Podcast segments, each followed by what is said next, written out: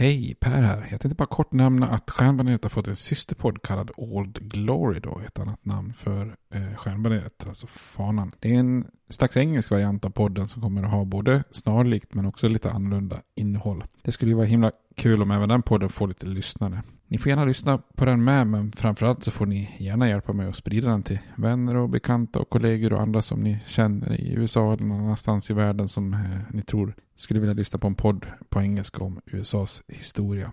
Tack, det var bara det jag ville säga. Nu kommer avsnittet. Hej då!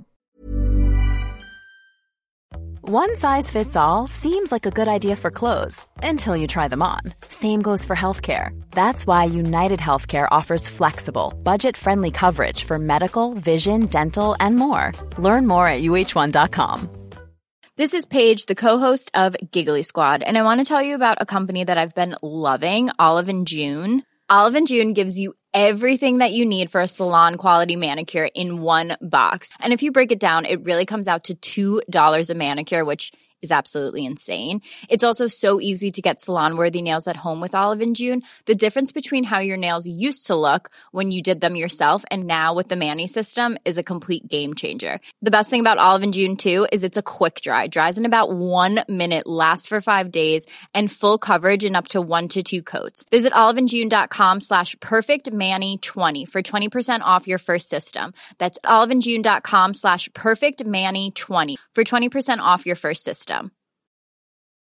Hiring for your small business? If you're not looking for professionals on LinkedIn, you're looking in the wrong place. That's like looking for your car keys in a fish tank.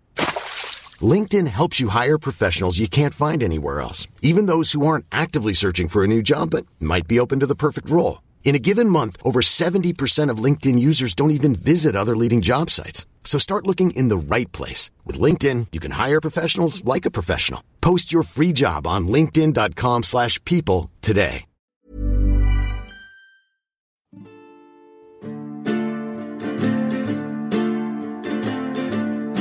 We hold these truths to be self-evident, that all men are created equal, that they are endowed by their Creator with certain unalienable rights, that among these are life, liberty, and the pursuit of happiness. Now we are engaged in a great civil war, testing that government of the people, by the people, for the people, shall not perish from the earth. And so, my fellow Americans, ask not what your country can do for you, ask what you can do for your country.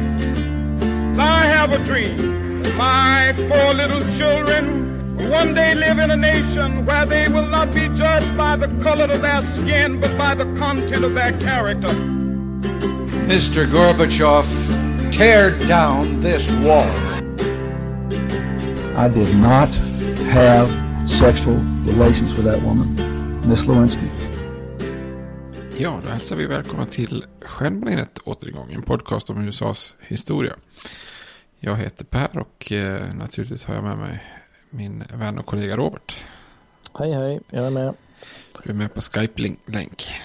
Ja. Du ser avslappnad men laddad ut. Ja, jag är precis som du säger, både avslappnad och laddad. Jag har bytt eh, ställe. När vi spelade in för två avsnitt sen är det väl, när vi också körde på Skype så satt jag i köket. Eh, Men det är lite kalt i köket och så satt jag liksom inträngd i ett hörn där i köket. Så jag tror det kan ha ekat lite mer än det gör här. Nu, nu ligger jag faktiskt nere i soffan. Ja, det ser ut som du har eh, mycket värderat material runt om dig. Ja, jag tänkte att det är tyg här. Det har vi fått tips också av en, en vän till mig som heter Morten Jensen. Att eh, jag skulle kunna ha ett lakan över mig också då för att ännu mer kapsla in Ja. Men ja. det har jag inte testat än. Det får vi prova sen tror jag. Ja, jag har hört också det. Man borde hänga upp lite lakan här och där. Men eh, jag tycker det är nog att rigga upp ut- utrustningen ändå. Men man kanske Ja. testa det någon gång. Ja, vi kan testa framöver. Du smälter in fint i omgivningen. Jag vet inte om det är jag som jag som är färgblind eller om det är tygen matchar. Men det, det ser bra ut. Så jag tycker vi Ja, gör. tack. Ja, vi kör. Vad ska det handla om idag då? Ja, vi tänkte fortsätta den här översiktsserien eh, igen då. Och vi är mitt inne i den här brinnande amerikanska revolutionen. Så när vi avslutade det senaste avsnittet så hade ju kolonierna förklarat sig självständiga. den 2 juli. Eh, och sen så proklamerar man det den 4 juli. Och i det här avsnittet så ska vi helt enkelt kort och gott se hur man kan leva upp till det här. Eh, dels genom att försöka samarbeta internt och i en union. Och eh, dels eh, Eh, hur man ska klara av själva frihetskriget när man ska försvara sina eh, områden och eh, försöka vinna sin frihet. Men innan vi går in på det då, har vi något bra tips och någonting man kan hälla upp i glaset när man lyssnar på Frihetskriget? Jag gick ju liksom all in på förra avsnittet här när vi pratade självständigheten om Founding Fathers. Där hade ju du, kom det fram sen, eh, en öl som hette just så, eller? Ja, så. jag hittade den på, på någon sida där. Det var en historisk etikett. Alltså det är då Eh, Jefferson, Washington och eh, Franklin på etiketten. Jag tror att det är bryggeriet som heter Founding Fathers. Och sen har de olika typer av utav öl. Så det var ju, det var ju klockrent. Nu har jag ju aldrig smakat den. Men vi får väl ändå på något vis rekommendera den. Ja. Och jag fick i all hast att leta upp en öl som jag liksom kunde tänka mig eh, hade någon anknytning. Och då, då kom jag över den här som heter 50 States of Freedom. Det är eh, ett bryggeri från Helsingborg som, som gör den. Den har jag inte provat själv. Det, öltypen är då en Berliner Weiss. Eh, det är inte min favoritöltyp så sett, men jag har inte smakat den här ölen heller. Men den stämmer ju bra, bra in ändå på det som ska bli då frihet för till slut 50 stater. Ja, precis.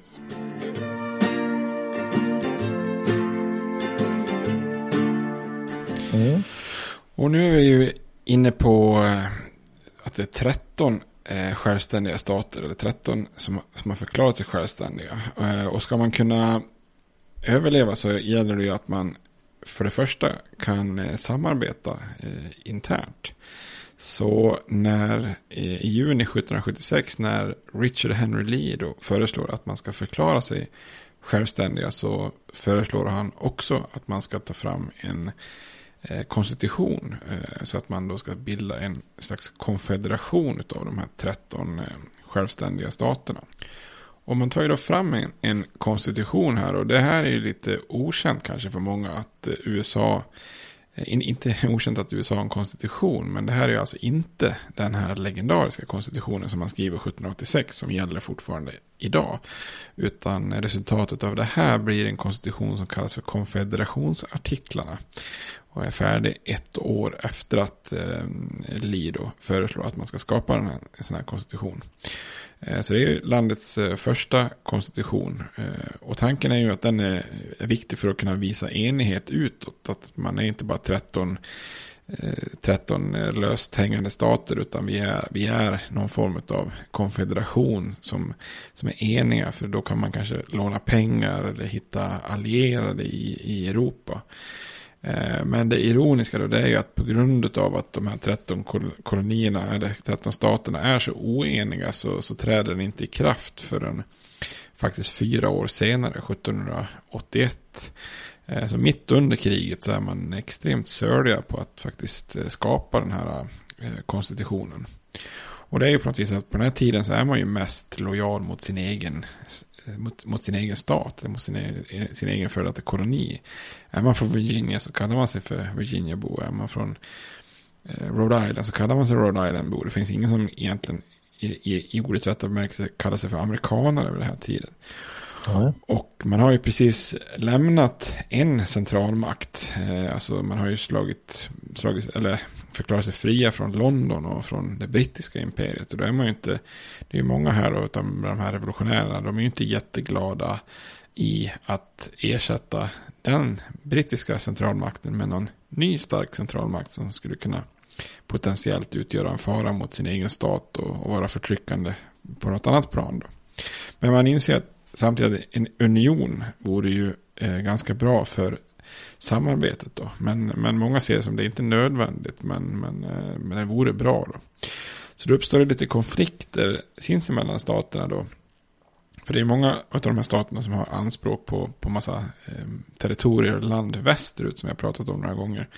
Men vissa andra stater har ju inte det. Och de, till exempel Maryland, de, och New Jersey, de vill ju att de här staterna som har anspråken avsäger sig anspråken. Att man då bildar någon slags gemensam eh, konfederation eller federalt yta där man kan sälja land och kanske på det viset finansiera kriget. Men det bygger ju då på att de här staterna som har anspråk avsäger sig de här, eh, de här eh, landanspråken.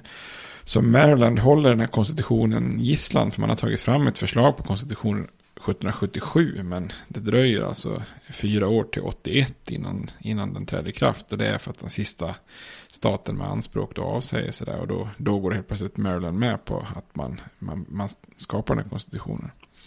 Och de här konfederationsartiklarna, det är ju väldigt, kan man se det mer som ett slags frivilligt eh, diplomatiskt samarbete och en slags militärunion snarare än, än en nation.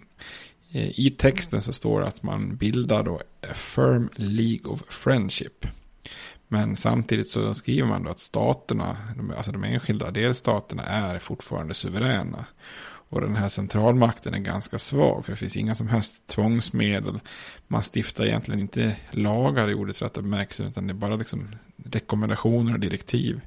Och man har ingen rätt att beskatta eh, på, på den här unionsnivån.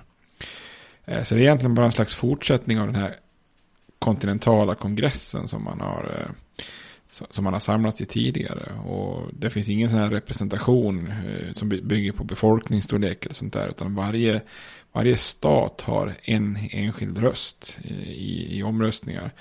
Och man kallar de som sitter i kongressen för delega, delegationer då. Eh, ordet kongress är ju ganska talande i sig. Alltså en kongress ursprungligen är ju bara liksom en, man, man samlas för att diskutera någonting. Det, sen blir ju ordet kongress i, i, USA blir ju en lagstiftande församling. Men på den här tiden så är det mer av en löst, löst sammanhållen kongress. Och man kan ju faktiskt säga fram till inbördeskriget så säger man faktiskt rent språkligt att eh, the United States are. Eh, men sen efter inbördeskriget när det blir lite mer centralt så, så säger man eh, United States is, eh, alltså inte plural. Mm. Men det som är roligt här är att det, det, det fanns ju en presidentpost även under den här konstitutionen, alltså en person som var ordförande i den här kongressen och som även då leder en kommitté när kongressen inte är samlad. Alltså mer, ska säga, bokstavligt talat en president till namnet, alltså en ordförande för förhandlingarna. Eh, och den första presidenten som fullgör en ämbetsperiod efter att den här konstitutionen har antagits eh, 81. Det är en, kille som heter John Hanson från Maryland. Och eh, han är sades länge vara svensk ettland, Så man skulle skämt, lite skämtsamt kunna säga att eh, USAs första president var, var, var svensk. Eh, men nu är det ju, det finns ju två problem med den, med den, med den eh, formuleringen. Det är ju att eh, för det första så är det ju inte förrän man skapar presidenten som när George Washington tar över som det faktiskt är en post som, som är att räkna med. Och sen har det också visat sig att han, eh, Hanson, eller Hansson, han var...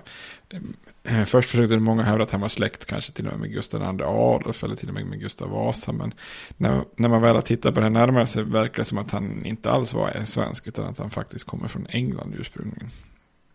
Mm. Men, hade, han några, hade han några bröder? The Hanson Brothers. Ja, jag tror det var några mörkhåriga, långa med briller som spelar hockey tror jag som kan härstämma. Jag tänkte på dem, ja just det. Jag tänkte på, ja, vad heter de då? The, The Hansons. Ja, jag tänkte på slagskottet-filmen. Ja, bra. Heter de också Hanson Brothers? Ja, gör det. Ja, ja, det stämmer. Ja. Bra film.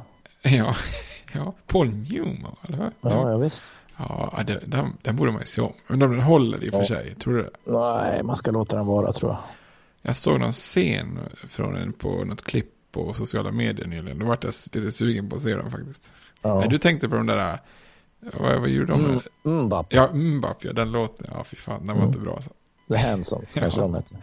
Ja, nej, heter inte de Hanson Brothers? Det är de som heter Hanson Brothers och de andra heter The Hansons. Han såg jag det. Ja, bra. det här får vi reda ut. Det. Någon lyssnare kanske kan hjälpa oss med detta. Ja, Ja, jag tyckte det var, det, var, det var en bra parentes i alla fall vi kom in på. Ja. Fortsätt. Men eh, USA är ju i alla fall fött nu då. Man, man är en republik, alltså det finns ingen kung. Eh, så det är helt i enlighet, enlighet med Thomas Paines, de här radikala idéerna som han har fram i Common Sense som vi pratade om förra avsnittet. Och det är lite utan motstycke i samtiden. Det är ju lite det som, som gör USA unikt med den här tiden. Att man faktiskt skapar en, en republik med betydligt bredare delaktighet i politiken än eh, i princip alla andra länder och framförallt de europeiska. Så då är ju självständigheten deklarerad för världen men nu återstår det också att man ska kunna vinna kriget mot det forna moderlandet här och kunna vinna kriget mot eh, Storbritannien.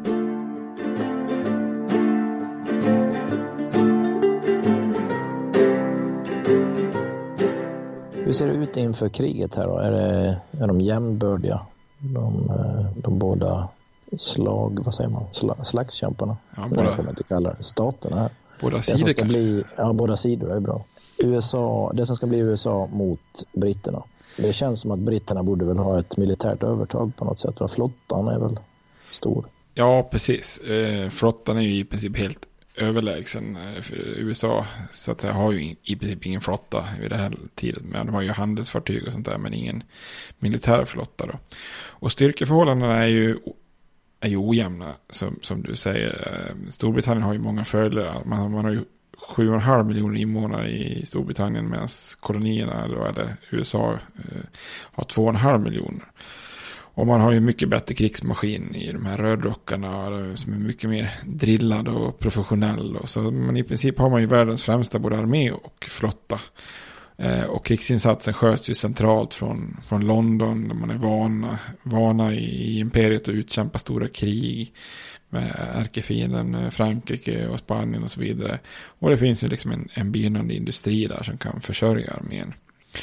Och i kontrast då om man tittar på de här amerikanska rebellerna då, så särskilt i början så är de ju väldigt oorganiserade och dåligt drillade. Och det visar sig att de här militär, milistrupperna då, medborgarsoldaterna som rycker ut med sina egna egna vapen då. Det är ju kanske inte alltid någonting man kan lita på. Ibland drar de hem på sommaren för skörd och vissa milistrupper vägrar korsa gränsen till grannkolonin för att man känner att jag vill bara försvara min egen stat. Jag vill inte liksom in i någon annan stat, vilket ju då kan såklart eh, skapa lite problem om, om britterna korsar delstatsgränserna. Så, så kolonin är ju de är ju splittrade och har ju svårt att, att enas. Och de har ju också enormt svårt att finansiera kriget. De försöker med papperspengar och grejer. De får ju sån här skenande inflation. Och, eh, och som vi nämnde innan här, de har ju svårt att enas i unionen. Konstitutionen dröjer.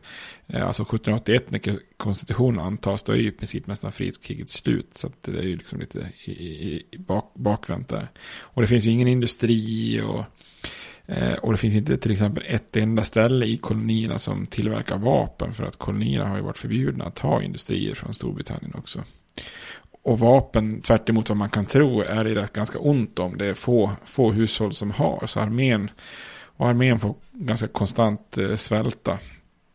Eh, så att eh, om man skulle säga att det var två fotbollslag så skulle man ju kunna säga att britterna var helt överlägset det bästa laget på pappret.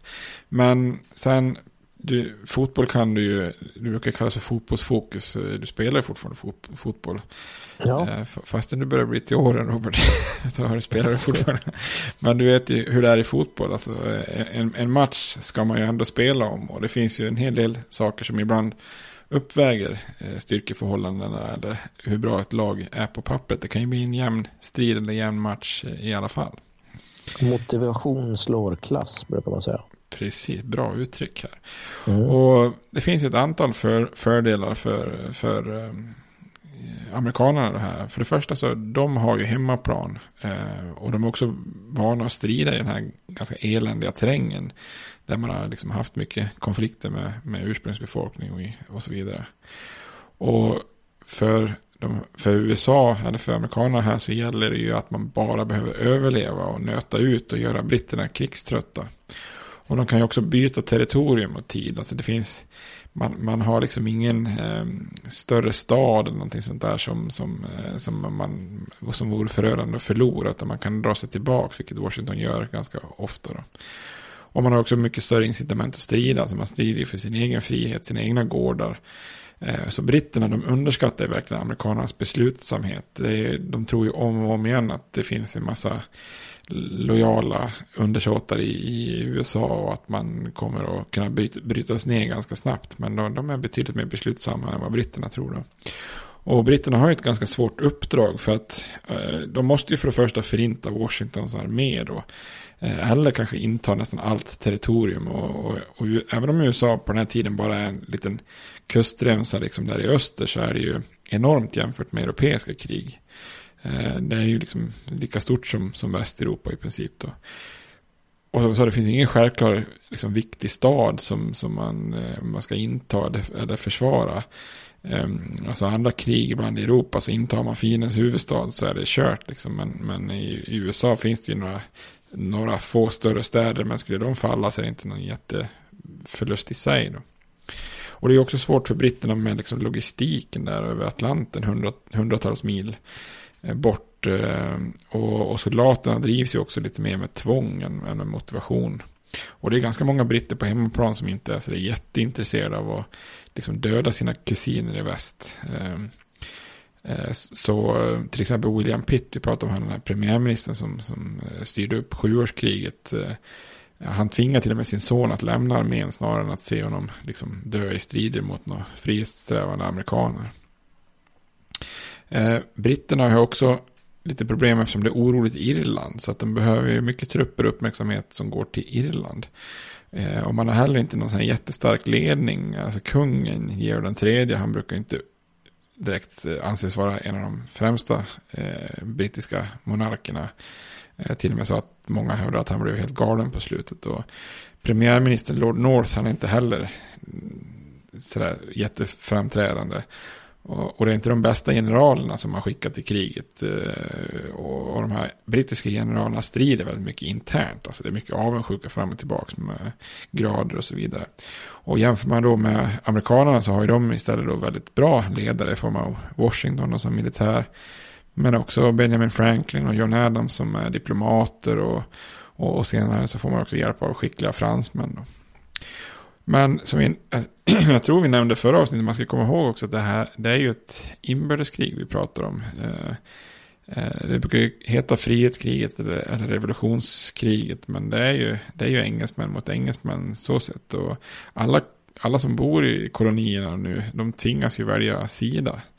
Så det är ju runt 50 000 som, som är så kallade lojalister, alltså att man strider för England. Och många av de här lojalisterna lämnar ju också landet. Alltså man, man, eh, man lämnar och återkommer aldrig. Och vissa efter freden återkommer ju till USA då.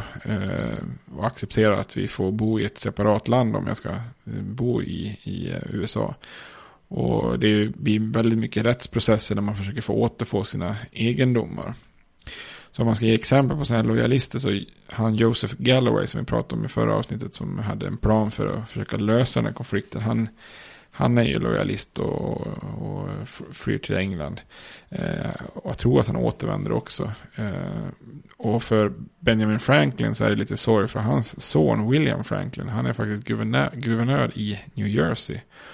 Och han, eh, till skillnad från, från sin far så, så blir han Storbritannien trogen. Så att han eh, gör allt för att eh, streta emot och sen så bosätter han sig i England istället. Då. Men de allra flesta av de här eh, som bor i kolonierna, de, de, kan ju ha väldigt, de måste ju ha väldigt lösa band till hemlandet England. Nu är inte ens alla från England heller, men de allra flesta kan ju inte ha satt sin fot i England ens, eller? Nej, nej de, flesta, de allra flesta har ju fötts i, i kolonierna och aldrig satt sin fot där. Men Eh, på, på något slags språkligt kulturellt plan så har de väl fortfarande en slags band till, till England då. Men, men i det stora hela så är det ju, är det ju många som, som struntar i det. Och det kan man väl också lägga in som en viktig del att det är ju stora grupper, alltså speciellt kanske lite längre in i landet. De kanske egentligen snarare skiter fullständigt i den här konflikten. Ehm, och vissa engelska soldater och, och även så här legoknektar från, från Tyskland, de, de byter ju sida också när de kommer till USA och tänker att Nej, men jag drar lite västerut och försöker skapa mig en egen gård här. Men i södern, i södra kolonierna så är det väldigt mycket så här oreguljära grillakrigare och, och därmed så är det ganska mycket grymheter också där det är många som förblir. Alltså i södern så är man, har man väl starka band till England och, och sådär. Så att där är det väldigt mycket eh, de facto ett, eh, ett inbördeskrig i ordets rätta bemärkelse. Ja.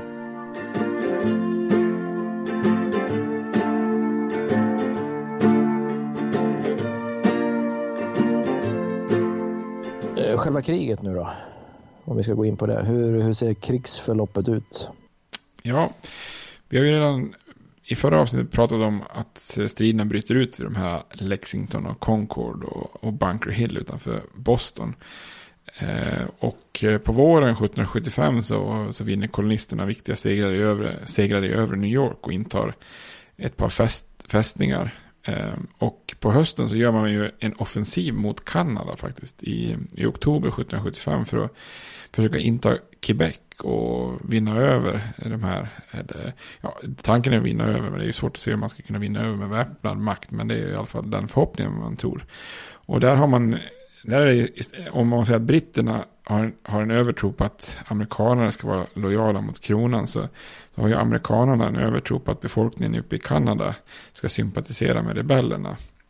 Eh, om man tänker att om Kanada kan erövras så, så tappar britterna en viktig front och, och, många viktiga baser. Då. Men den här offensiven uppe i Kanada misslyckas ganska rejält både, både militärt och upprorsmässigt så att eh, det blir bara rent eh, fiasko. Då. Och britterna de, de har ju belä, eller inte belägrat, de har ju befunnit sig i Boston då. Men i mars 1776 så evakuerar man Boston. Och det här är någonting som fortfarande firas i, i Boston. Och det man gör då är att man omgrupperar, alltså att man samlar både de trupperna som redan finns i kolonierna eh, och med en massa förstärkningar som kommer från eh, Storbritannien och så landstiger man vid New York som ska försvaras av eh, Washington då, som skyndas eh, söderut. Och i, ehm, i New York då så när kampanjen eller kriget fortsätter vid New York-området så har man ju, har ju britterna ett kraftigt övertag. Man har ungefär 30 000 brittiska trupper och Washingtons eh, armé då plus lite milistrupper uppgår ju ungefär till, till hälften då utav de här 30 000. Och efter strider lite grann på Long Island och på Manhattan och på platser som Brooklyn Heights och White Plains. Så under sommaren 1776 så, så tvingar britterna Washington att fly eh, från New York över till New Jersey. Eh, så då hamnar New York i britternas händer och, och britterna håller New York under hela frihetskriget kan man säga.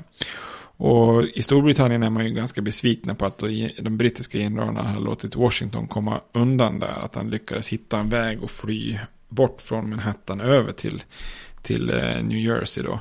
Medan man då i, i, i vad heter det, i, i USA då är lite mer besvikna över, över Washington och tycker att han, eh, han retirerar hela tiden. Och i det här läget då så är det lite krisläge där. För nu har Washington, eh, många trupper har liksom återvänt hem. Deras tjänstgöringsperiod har gått ut och så vidare. Så när han har tagit sig över till New Jersey-sidan så har han bara 3500 man då. Och som en liten not kan man ju säga att det är i det här liksom väldigt svaga militära läget när Washington har tappat eh, hela New York och eh, hans trupper har minskats till, till en liten, liten, liten styrka. Det är precis då man i juli förklarar sig självständiga. Så det är lite kaxigt av, kaxigt av kongressen att våga göra det i det här läget då. Och i New Jersey så lider Washingtons armé ganska kraftigt under vintern. Man är dåligt försörjda. Eh, det är låg moral, man har många uteblivna framgångar och så vidare. Så det är lite krisläget för revolutionen där. Och hade britterna lyckats eh, få honom till strid där så hade kanske kriget förlorats utav, för, för amerikanerna. Men det är två stycken saker som förbättrar läget. Och det ena är att eh, han Thomas Paine som skrev det, Common Sense han är bra, bra på att skriva saker. Han skriver en väldigt uppmuntrande patriotisk skrift som, som verkligen höjer moralen och liksom påvisar hur, hur, hur moraliskt rätt man, man har från den amerikanska sidan i den här striden. Och man upp, uppmuntrar alla att man måste verkligen eh, strida och vinna det här kriget. Så det är en sak. Och den andra grejen är att Washington själv bestämmer sig för att trots att man har gått in i vinterkvarter, alltså tagit paus för vintern, så, så känner han att han behöver, han behöver en seger om han ska liksom överleva här. Så att han gör en väldigt modig manöver mitt i vintern och korsar eh, Delaware-floden som då i det här läget är ganska fyllt av isflak och annat. Och han korsar floden då där, där i, jag tror det är några dagar innan jul och vinner två drabbningar eh, när han hastigt och, och överraskande anfaller eh, tru, brittiska trupper, trupper på, i orterna Trenton och eh, Princeton. Och de här två segrarna, då, även om inte det är jättestora militära segrar, så, så är det ju en otroligt eh, stor eh, moralhöjare för, för den, den kontinentala armén där. Och det, det är ju en snabb manöver över Delawarefloden och sen tillbaks över till andra sidan då efter de här eh, slagen. Jag börjar tänka på eh, den här, det finns en fantastisk klipp på YouTube, jag kan väl rekommendera det här, eh, vad heter det, Battle Raps, eh, den historiska. Nej, ja vad heter de? Epic Rap Battles. Ja, så kanske det heter. Ja, för då, då, då nämns ju detta, det är ju, det är ju George Washington, han rap-battlar ju mot Braveheart. Ja, William Wallace. William Wallace, ja. ja. och, och, det är så fantastiskt därför då, då tycker ju uh, William Wallace han uh, dissar ju Washington att uh, det, här, det är inte någon jättestor grej du gjorde här. Du korsade en flod lite mitt i vintern. Ja. Bara, wow, liksom. ja, det är fantastiskt. Den kan man verkligen rekommendera. Ja, det finns ju flera bra där. Om man gillar historia och kan sin historia så finns det många bra battles, ja. rap battles där. Ja, det är fantastiskt. Det är, och sen, sen är det, det är mycket små nyanser i de där äh, raptexterna också. Jag vet, äh, Wallace han dissar ju Washington för han får ju aldrig några barn. Så att ja, det. det. han har under kilten är mer effektivt liksom. Ja, Washington verkar, dissar... De verkar pålästa de som har gjort dem. Ja, verkligen pålästa. Och. Washington dissar ju, dissar ju William Wallace för att um, Liksom, men vadå, din revolution, du, vart ju, du bara dog, det vart ju inget. Skottland vart ju inte självständigt, medan jag har ju liksom lett ett land till självständighet. Så det, ja, det är mycket diss fram och tillbaka. Den är, den är bra faktiskt. Ja.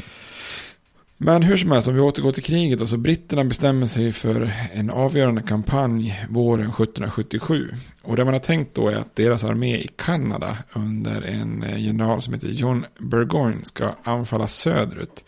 Eh, och eh, då gå via staten New Yorks huvudstad Albany och komma söderut. Och sen ska han stråla samman då med William Howes armé som befinner sig i New York. Och kan de lyckas med det här då så kan de ju då dels kontrollera hela delstaten New York. Och sen så skär man ju också då av eh, New England-staterna från övriga rebellstater. Så då kanske man kan slå ner det upproret liksom separerat. Men det strular sig lite här i britternas planering. Eh, dels är det svårt med kommunikationerna för att breven ska ju färdas fram och tillbaka över Atlanten. Så att det blir ganska förvirrat vad premiärministern och kungen egentligen vill och vad generalerna eh, vill här. För det dröjer ju ganska länge innan man lägger ner den här transatlantiska telegraflinjen i, så att man kan kommunicera fort där. Så att det blir lite förvirrat och den här general Howe, William Howe, han vill gärna bli ensam hjälte, eh, ensam herre på täppan. Så han, istället för att på våren då inleda en offensiv norrut så inleder han en egen offensiv söderut för att inta Philadelphia. För han tänker sig att det är ju på något vis huvudstaden här och eh, det vore fint om vi kunde inta Philadelphia. Eh, och det gör han för han slår undan Washington eh, vid några drabbningar där vid Brandywine Creek, Germanatown och så vidare. Och sen så intar han då Philadelphia. Men det här är ju inte som europeiska krig. Alltså förlorar man huvudstaten så faller man inte. Eh, det är inte så det fungerar i USA här. Eh, Philadelphias fall är ju såklart ett ganska tufft bakslag för amerikanerna. Eh, kongressen tvingas ju fly och flytta sin verksamhet. Kongressen flyttar ju runt på många olika platser här under frihetskriget. Och Washingtons armé, de får ju frysa hungriga i en, eh, en tuff vinter i, på en plats som kallas för, kallas för Valley Forge som ligger norr om Philadelphia medan då eh, General Howe han myser ju och arrangerar en massa baler och grejer i, i Philadelphia. Bästa Jane Austen-anda på något vis. Och trots upprepade böner till, till kongressen så får ju armén ganska svag, svagt stöd här för man har inte ekonomi och möjlighet att, att understöda armén då. Eh, och med det här bakslaget för USA så eh, det blir trots allt inte så farligt för att eh, istället så hamnar den här Burgoyne då som är på väg söderut från Kanada. Han hamnar istället i ett ganska svårt läge. För att när inte han möts av Howe på väg norrut så, så hamnar han lite, till slut lite isolerad. Så att en amerikansk armé under general Horatio Gates eh, lyckas då till slut eh, efter att ha trakasserat den här Burgoyne ett tag Eh, ställa upp sig och vinna en, en, en väldigt avgörande strid vid Saratoga i oktober 1777. Och det slutar då med att den här Burgoyne får kapitulera med, med de 6000 man som han har kvar. Så att den, hela den här brittiska armén från Kanada kapitulerar där halvvägs på väg ner mot, eh, mot New York. Det måste ha varit en stor seger. Ja, det är ju en, en väldigt viktig seger och den får ju stora följder för kriget. Därför att eh, Saratoga innebär att Frankrike går med i kriget. Eh, Benjamin Franklin han har ju varit diplomat i, i Frankrike. Och eh, han har varit väldigt framgångsrik där. Han, han, han går ju runt och försöker vara väldigt amerikansk med en sån här pälsmössa på huvudet. Eh, ser ut som han går runt med en sån här roadkill på, som mössa liksom. Och eh, varit väldigt charmig och eh, charmat fransmännen. Så att i februari 1778 så går ju fransmännen med på amerikanernas sida. Då, för man vill ju liksom hämnas eh, den här enorma förlusten som man hade i sjuårskriget eh, ett decennium innan där. Och även Spanien går ju med, lite, eh, om än lite så här passivt för att eh, de vill få tillbaka Gibraltar och Florida som de ju har tappat till britterna. Och den här tajmingen är faktiskt avgörande för, för med britterna under Lord North och, och kungen har ju har faktiskt i det här läget varit lite så här på väg att ge efter. Eh, att, att, att, att, man har funderat på en lag som innebär att inga skatter ska belasta, belasta kolonierna. Eh, och att man då ska eh, benåda rebellledarna. Eh, och antagligen hade ju inte, kanske inte ens amerikanerna gått med på det här för att de hade ju inte velat förbli eh, kolonier. Eh, men förstärkta med den här alliansen med Frankrike så hade det varit helt otänkbart att gå med på någonting sånt. Så det blir ju ett jäkla lyft för amerikanerna att eh, Frankrike går med i, i kriget. Då. Och det här förbättrar ju deras situation på många plan. Alltså dels ekonomi. Eh, och där har också John Adams gjort ett bra jobb som diplomat. För att de får mycket pengar från Holland också.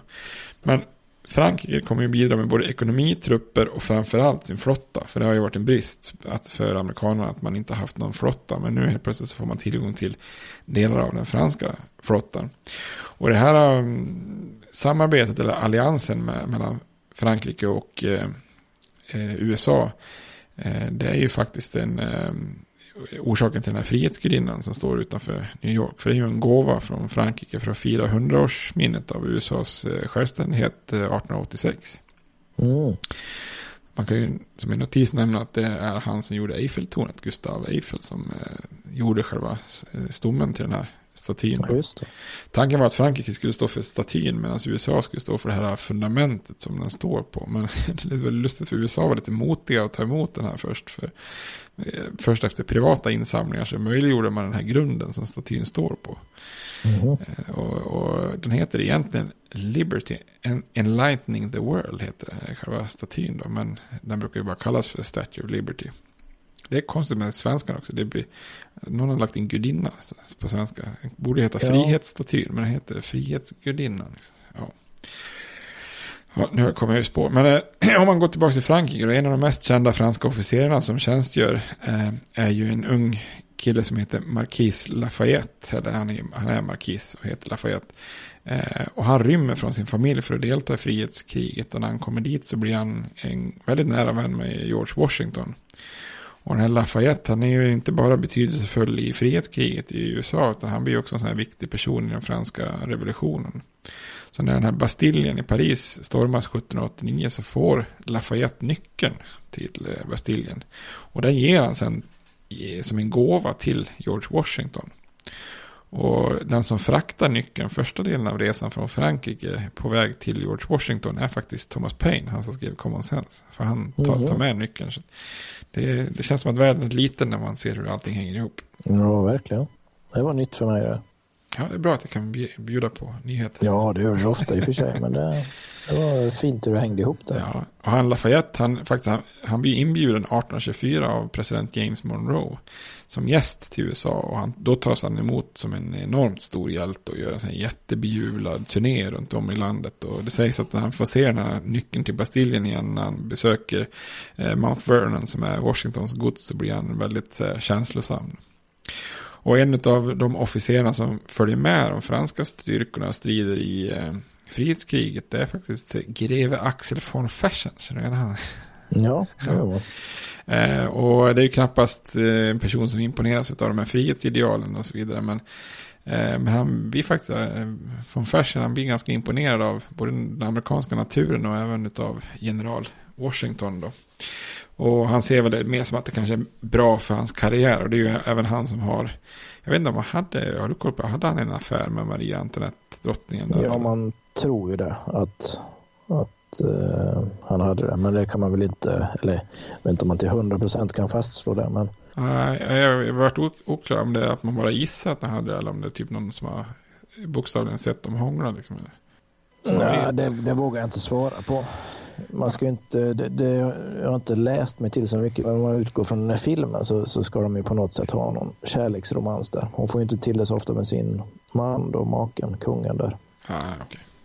Utan han, han verkar föredra annat då, rent sexuellt än, än henne. Och då tyr hon sig till Axel von Fersen. Men det ska man väl låta vara osant, äh, osagt om det är sant. Ja, ja nej, då får vi ge dem the benefit of the doubt. Som säga. Ja, det får vi väl. Ja. Men eh, de kanske i alla fall gick och var smygkära på varandra. Så det var kanske ja, bra, bra för drottningen att han drog iväg till, till, till USA så att, eh, så att det inte blev någon eh, skandal där.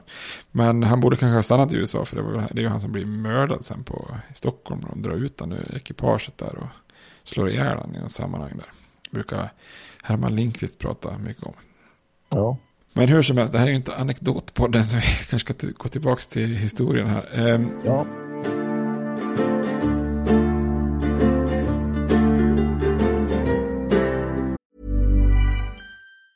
Hey, it's Ryan Reynolds and I'm here with Keith, co-star of my upcoming film If, only in theaters May 17th. Do you want to tell people the big news? All right, I'll do it. Sign up now and you'll get unlimited for $15 a month in six months of Paramount Plus Essential Plan on us. Mintmobile.com slash switch. Upfront payment of $45 equivalent to $15 per month. Unlimited over 40 gigabytes per month. Face lower speeds. Videos at 480p. Active Mint customers by 531.24 get six months of Paramount Plus Essential Plan. Auto renews after six months. Offer ends May 31st, 2024. Separate Paramount Plus registration required. Terms and conditions apply if rated PG. Millions of people have lost weight with personalized plans from Noom. Like Evan, who can't stand salads and still lost 50 pounds. Salads generally for most people are the easy button, right? For me, that wasn't an option. I never really was a salad guy. That's just not who I am. But Noom worked for me. Get your personalized plan today at Noom.com. Real Noom user compensated to provide their story. In four weeks, the typical Noom user can expect to lose one to two pounds per week. Individual results may vary.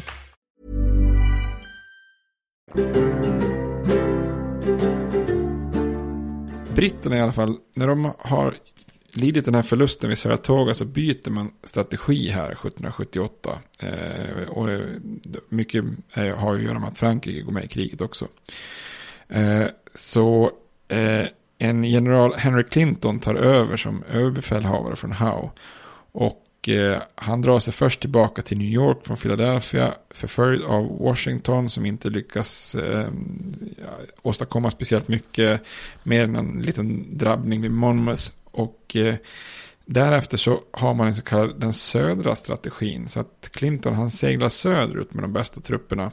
Man, man håller fortfarande New York med en liten styrka. Men eh, den största delen av trupperna skickar man till kolonierna i söder. Och då är tanken här i det här strategibytet att man, man ska bryta ner moralen i södern. Vilket man då också trodde skulle vara lättare eftersom de, där är ju samhället väldigt känsligt med slavar och så vidare. Och man tror också att man kanske kan splittra kolonierna mer. Eh, och sen är det också lite som, ett, som en så här reservtanke att om det skulle bli fredsförhandlingar här nu inom kort så Eh, då hade det ju åtminstone varit bäst att behålla de här södra kolonierna som ändå ger mest intäkter med, med, med ris och indigo och, och så vidare.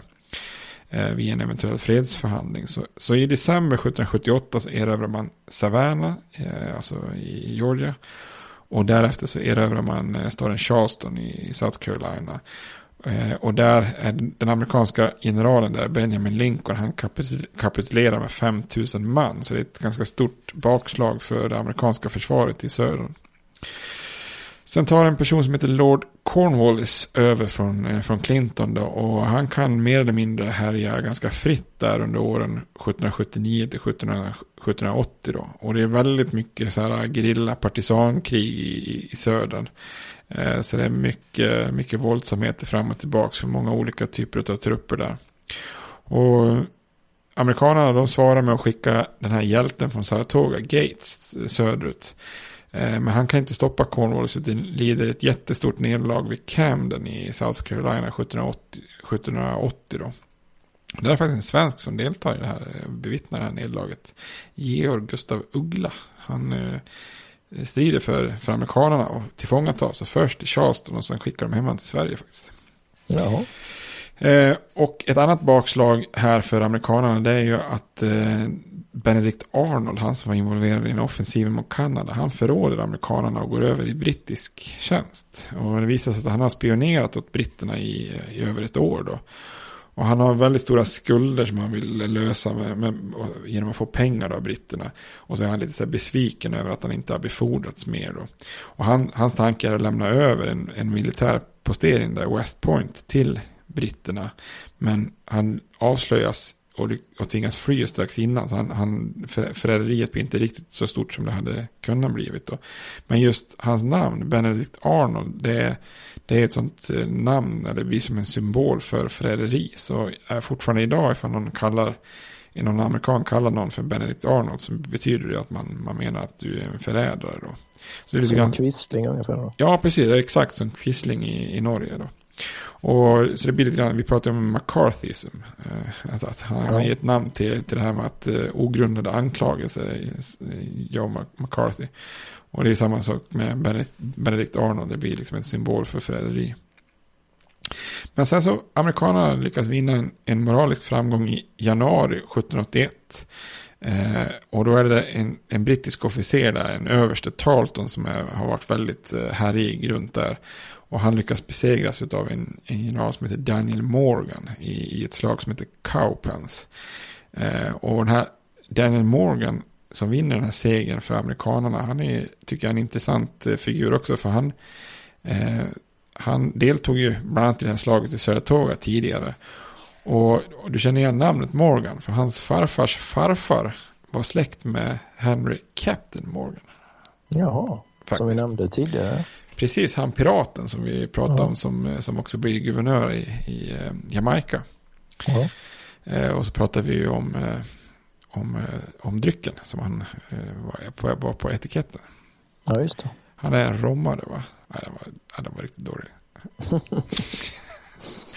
vi får klippa bort dem. ja, kanske. Eh, och sen är det roligt också, han är också en förfader i andra änden då. Det finns en välkänd konfedererad, alltså sydstats kavallerigeneral under inbördeskriget som heter John Hunt Morgan. Så att eh, den här Daniel Morgan, han har kända släktingar både bakåt och framåt i tiden. Ja. Eh, och den här Lord Cornwallis då, han marscherar i alla fall norrut genom både South och North Carolina och sen upp i eh, Virginia. Och eh, i Virginia så intar han en eh, stark position på en halvö vid ett ställe som heter Yorktown. Och i det här läget så lyckas amerikanerna och fransmännen med en väldigt eh, smart motoffensiv. Då. Eh, franska krigsskepp lyckas lura den brittiska flottan och sen kan de frakta då 7000 nyanlända franska trupper eh, söderut samtidigt som Washingtons armé då, på totalt 16 000 man smiter söderut eh, utan att de först förstår någonting uppe i New York då. Och tillsammans så kan den här stora truppstyrkan då stänga in Eh, Cornwallis på den här halvön då, Yorktown. Eh, samtidigt som den franska flottan under de Grasse blockerar hela infarten till den här Chesapeake-bukten. Eh, och det här gör ju då att den, den brittiska armén här under Cornwallis är helt belägrad. De kan varken fly eller få hjälp av den brittiska flottan. Så han hamnar ju liksom i en helt hopplös position där på Yorktown. Det är bara en tidsfråga här då egentligen, innan han får ge upp eller? Ja, precis. Så 18 oktober 1781 så får han kapitulera då med 8000 man eh, vid Yorktown. Eh, och Yorktown är ju känt faktiskt också som en känd för strider, strider under inbördeskriget. Så att eh, det går att besöka. Det har jag varit och knallat runt och tittat. Ja. Naturligtvis har du det. ja, precis. Ja. Det gör väl alla som rest till USA? ja, naturligtvis. Ja, självklart. Det vore väl konstigt annars. Man eh, shoppar lite, upplever New York och sen så besöker man Yorktown. Nej, men det här Yorktown, det får ju väldigt stora följder då. Eh, det innebär ju i praktiken slut på kriget, alltså rent militärt då. Eh, och här har ju då kolonierna i princip vunnit sin självständighet då. I London så röstar parlamentet igenom ett förslag att nu måste vi inleda fredsförhandlingar. Och eh, fredsförhandlingarna sker då i Paris där amerikanerna representeras av Benjamin Franklin, eh, John Adams och sen John Jay som eh, kommer att bli den första chefsdomaren i högsta domstolen. Eh, och även en kille som heter Henry Lawrence eh, som har suttit som fånge i Towern i, Brit i, i London. Och som faktiskt byts ut mot han Cornwallis som kapitulerar. Som han gör ett utbyte där. Mm. Och viktiga delar i det här fredsfördraget 1783 då, för det är först 1783 man, man kommer göra ett fredsavtal då, det är att man eh, lyckas dra gränsen då mot Kanada, eh, Mississippi-floden och sen i söder så drar man den vid 45 parallellgraden i söder då. Eh, och eh, det innebär att Florida fortfarande är brittiskt, men eftersom britterna måste göra fred med Spanien också så lämnar man faktiskt tillbaka Florida till spanjorerna. Då. Så då är, blir ju USA egentligen allt mellan, mellan Kanada och Florida eh, blir ju amerikanskt då. Så britterna tvingas att återlämna allt ockuperat område från de här 13 ursprungliga staterna. Man, drar, får, man tvingas dra, dra tillbaka sina trupper, man tvingas erkänna, erkänna fiskerättigheter eh, uppe i nord, nordöst som är viktigt för de här New England-kolonierna. Och man åtar sig att lämna tillbaka frigjorda slavar som är viktigt för, för de södra staterna. Eh, amerikanerna de släpper sitt, sitt ursprungliga krav på Kanada och eh, man eh, tar på sig att lämna tillbaka alla beslagtagna egendomar som man har tagit från lojalisterna då, ifall de vill återvända. Så det här är en väldigt förmånlig fred för amerikanerna. Eh, och om man skriver den här freden separat så Frankrike är inte med. Så Frankrike blir ju skitsura här över att man har gjort en separat fred med, med britterna här. Vadå, får de skriva en egen då? Precis. Ja.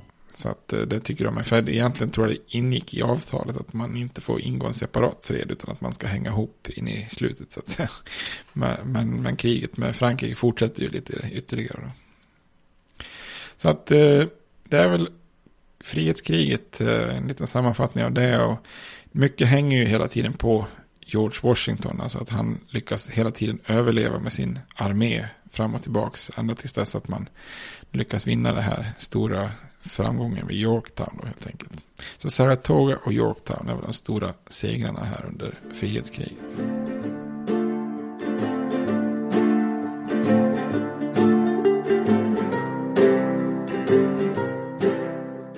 Kan inte du berätta lite mer om George Washington? Här? Han var ju, du har ju nämnt honom flera gånger här under avsnittet. Eh, slag hit och slag dit och han drog sig undan och fram och tillbaka. igen. Men vem var han?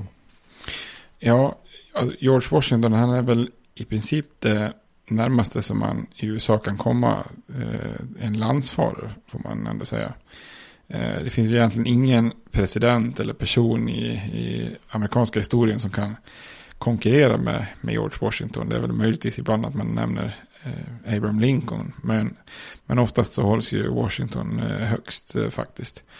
Eh, och han hade ju gamla anor i Virginia. Han var fjärde generationens Virginia-bo.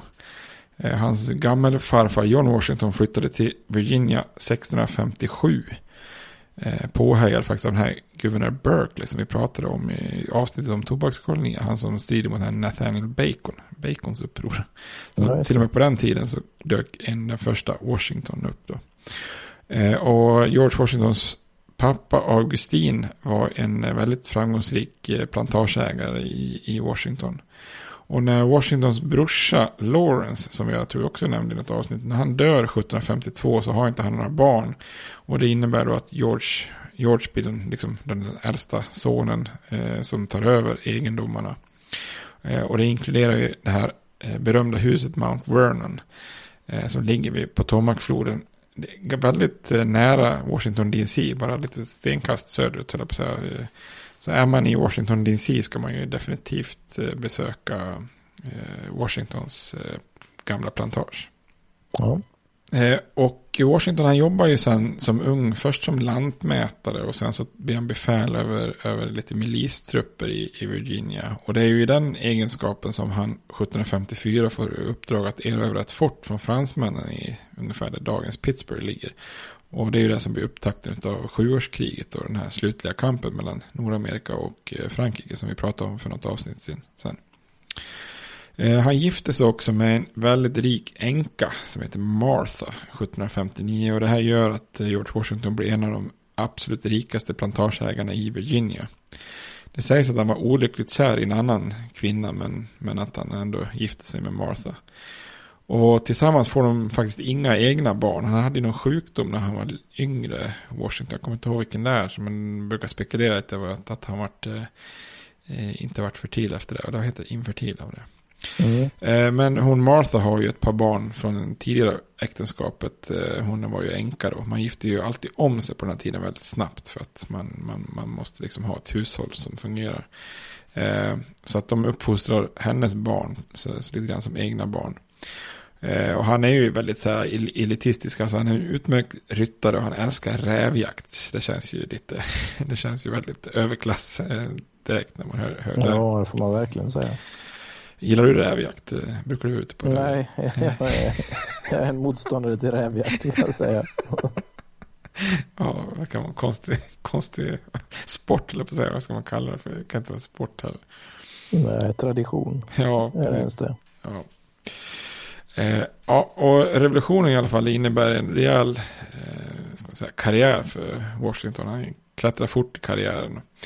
Eh, och blir ju då den här berömda landsfadern. Men den här resan är egentligen inte så, så självklar från första början. För hans meriter från det här sjuårskriget är ju inte speciellt imponerande. Eh, han har heller inte deltagit så himla mycket i den politiska debatten som leder fram till eh, självständighet. För han är inte sådär jättevältalig eller intellektuell och han har ingen formell utbildning och kan nästan vara lite så här tystlåten i vissa officiella sammanhang då. Men det som är det avgörande ögonblicket det är ju när han får posten som befälhavare över den här kontinentala armén då som han får på den här kontinentala kon kongressen. Vi nämner ju det för han, han är ju smart, han dyker upp i uniformen och är den enda som har uniform på sig och då får han det här, det här uppdraget att leda den kontinentala armén. Eh, och hans meriter under frihetskriget är ju heller inte någonting som sticker ut sådär eh, enormt. Det är inte så att han som till exempel Napoleon vinner en massa smarta fullständiga segrar. Utan nästan tvärtom. Alltså han förlorar ju och retirerar ju nästan betydligt oftare än han vinner. Men det som snarare är hans liksom storhet det är ju den här väldigt principfasta karaktären. Eh, så hans främsta bedrift är ju att han, han lyckas hålla samman armén och han lyckas få allas lojalitet. Och trots att man gång på gång får retirera och trots att man får jättedåligt understöd med uteblivna löner, uteblivna förnödenheter och trots att fienden är mer professionell så, så lyckas hela tiden Washington hålla ihop det här då. Eh, så man kan ju säga att i princip nästan så är det Washingtons ordnade reträtter som håller revolutionen levande.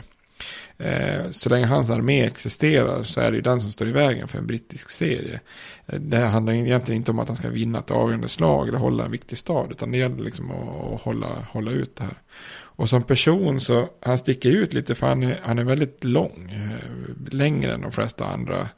Ehm, och som sagt han är oftast tyst under, under debatter. Så han är ju ingen sån här retorisk John eller Samuel Adams. Och jag hade ingen så här intellektuell som Jefferson. Men när det gäller liksom hans dignitet och integritet och sånt där så, så kan ingen tävla med honom.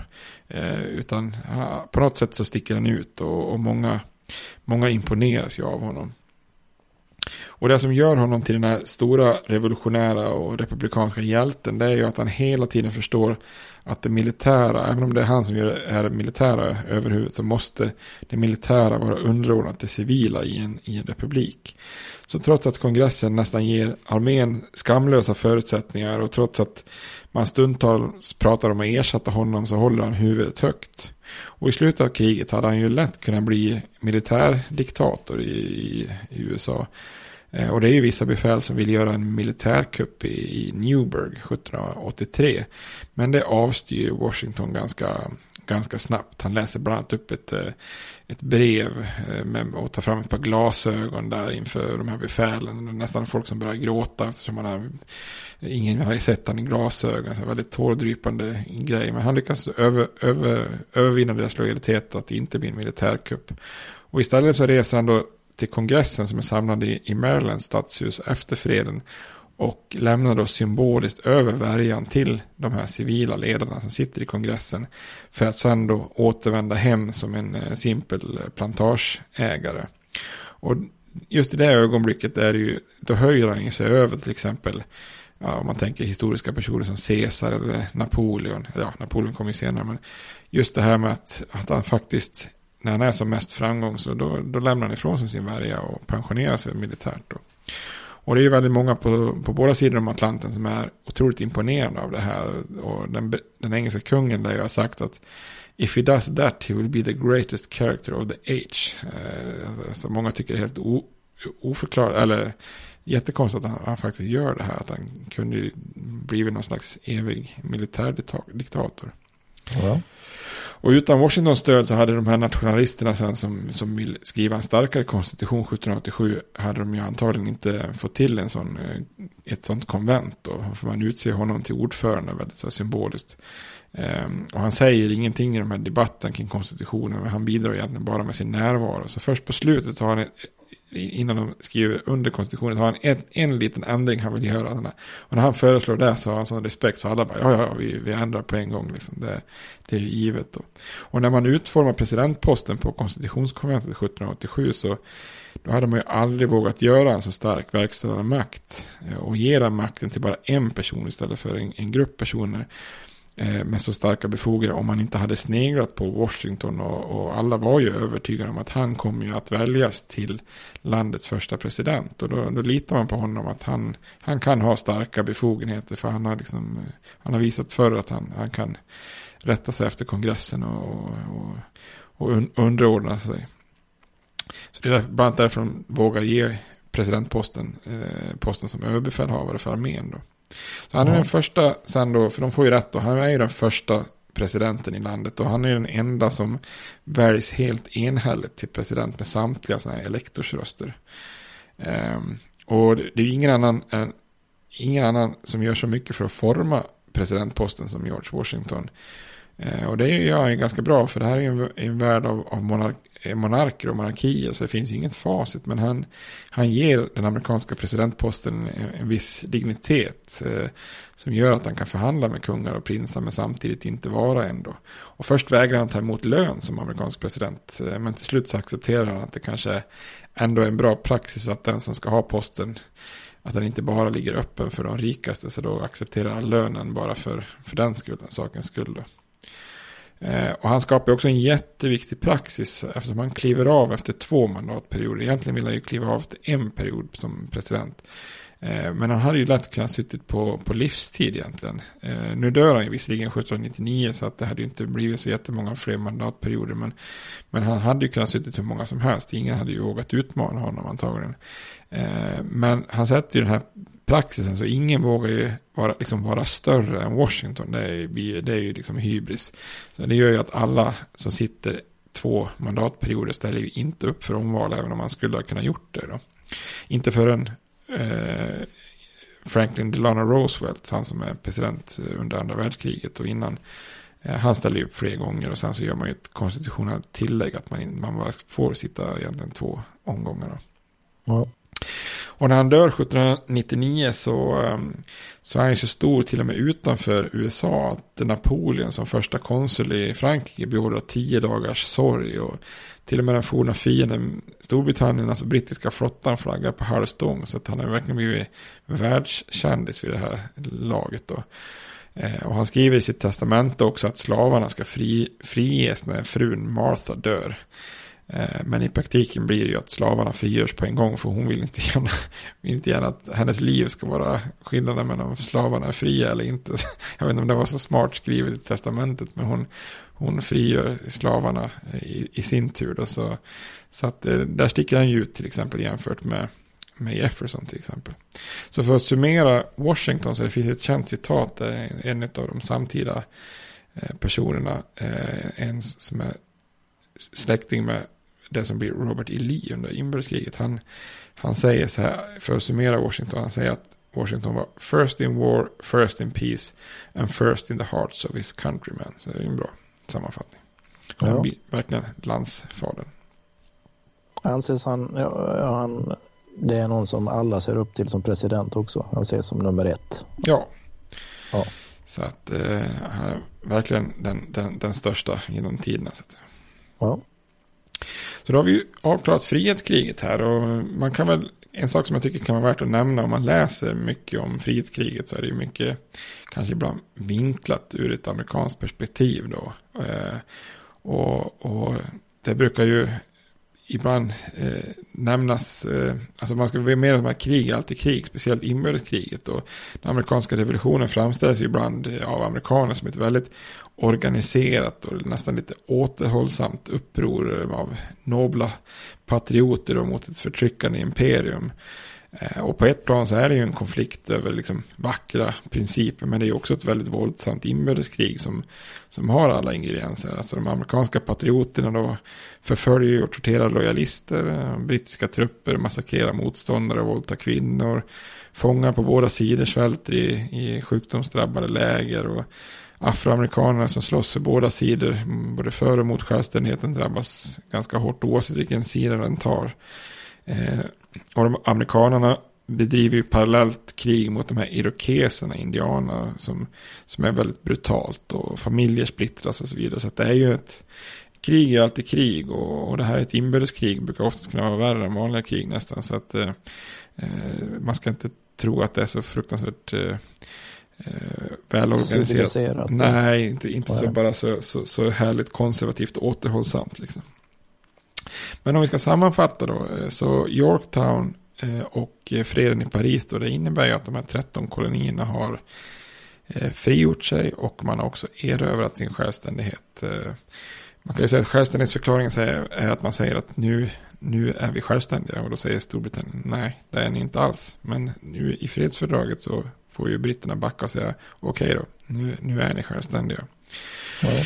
Men USA i egentlig mening finns ju inte här. Det är ju 13 suveräna stater som då samarbetar väldigt löst och enligt de här konfederationsartiklarna. Och man kan väl nästan säga USA på den här tiden liknar nästan mer EU idag. Alltså att staterna är suveräna och eh, man har någon slags, eh, nästan så att dagens EU är, är nästan för federalt jämfört med de här konfederationsartiklarna. Eh, och samtliga stater experimenterar med sina egna nya konstitutioner och ett republikanskt styre. Så att i nästa avsnitt så ska vi se hur de här 13 staterna börjar ja, dels genomgå lite kriser och, och, och, och ska vi se hur ett gäng nationalister tar initiativet till en ny konstitution. Och det är först då eh, som USA, som vi tänker på det idag, faktiskt föds då på det här legendariska konstitutionskonventet som man håller en varm sommar i Philadelphia 1787. Så att eh, nästa gång ska vi se hur, hur liksom man tar det här ett steg till för att bilda det USA som vi känner till idag. Ja. Ja, så då har vi en teaser till nästa avsnitt.